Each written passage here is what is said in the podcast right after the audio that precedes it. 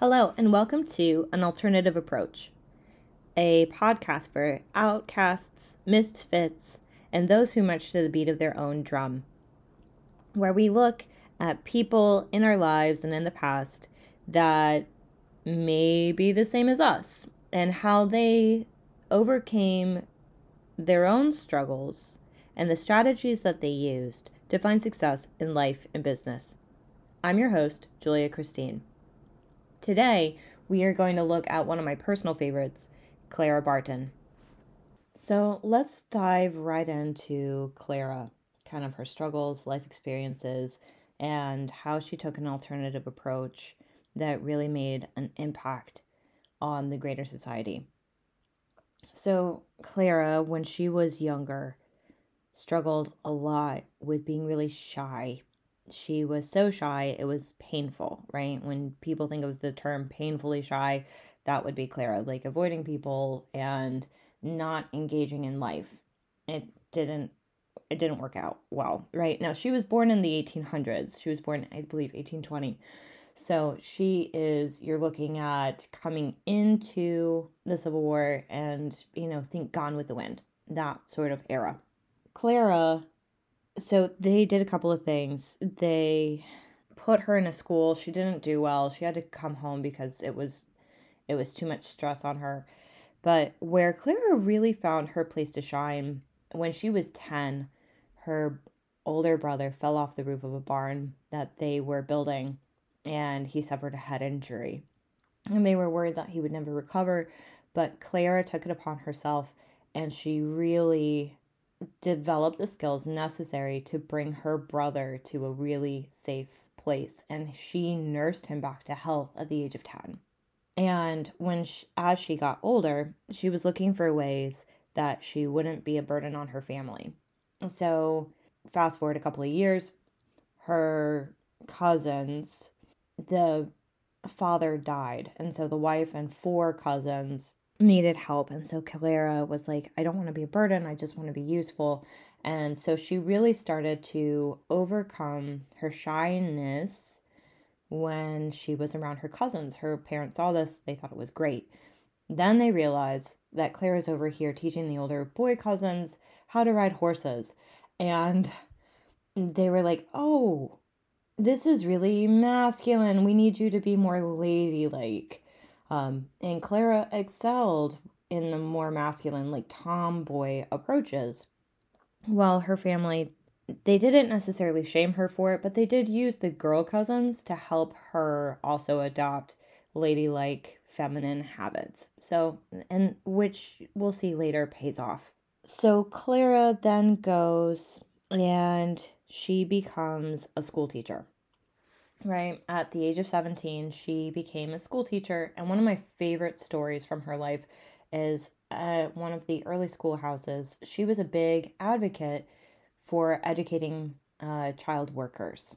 And she advocated for that uh, for most of her early life. I'd probably continued, but um, we'll see where other causes took her main attention later on part of one of my favorite stories from her is where there were these two boys and they just gave her hell. They were just rowdy and rebellious and didn't want to listen and didn't see the value in education and they didn't want to be taught by a woman.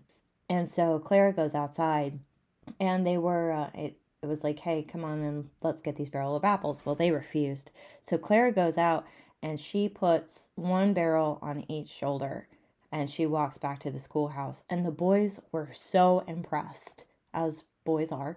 Boys the boys were so impressed that they allowed her to teach them after that and they and she had their respect.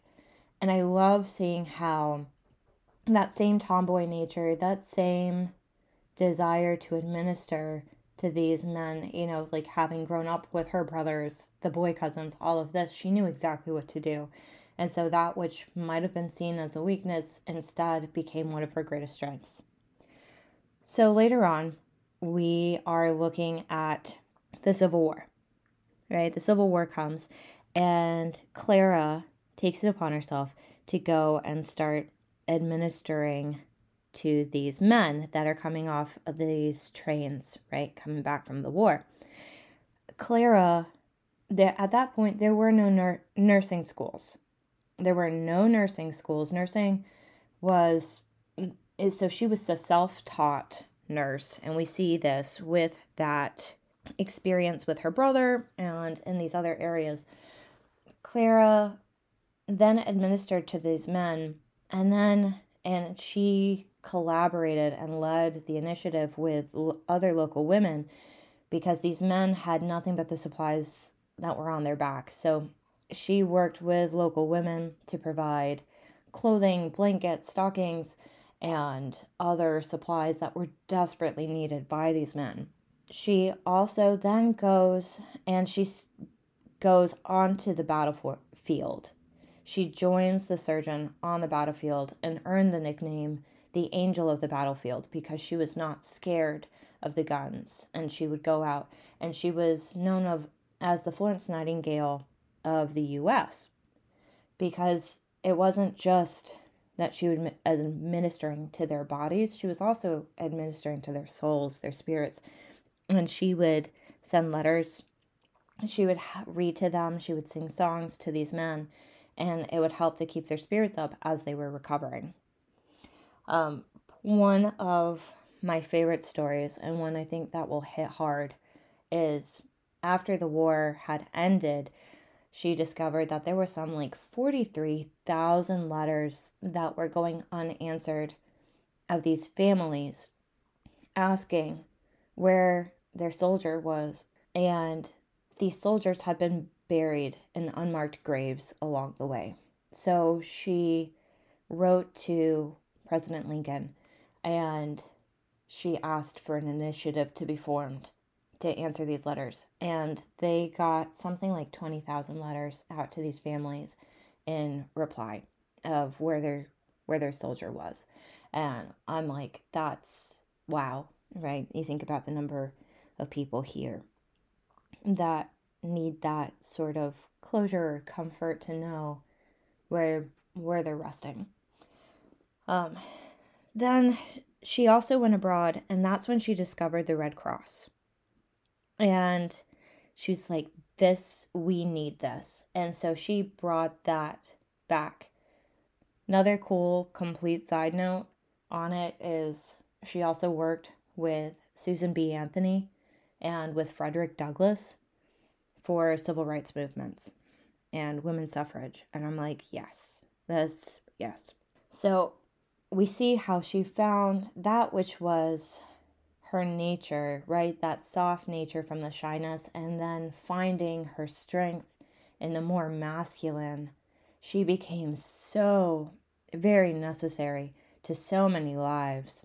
And so, my question, right, my, I'm going to say my reflection question for you is where are three areas that you know of or that you can see where people are being neglected?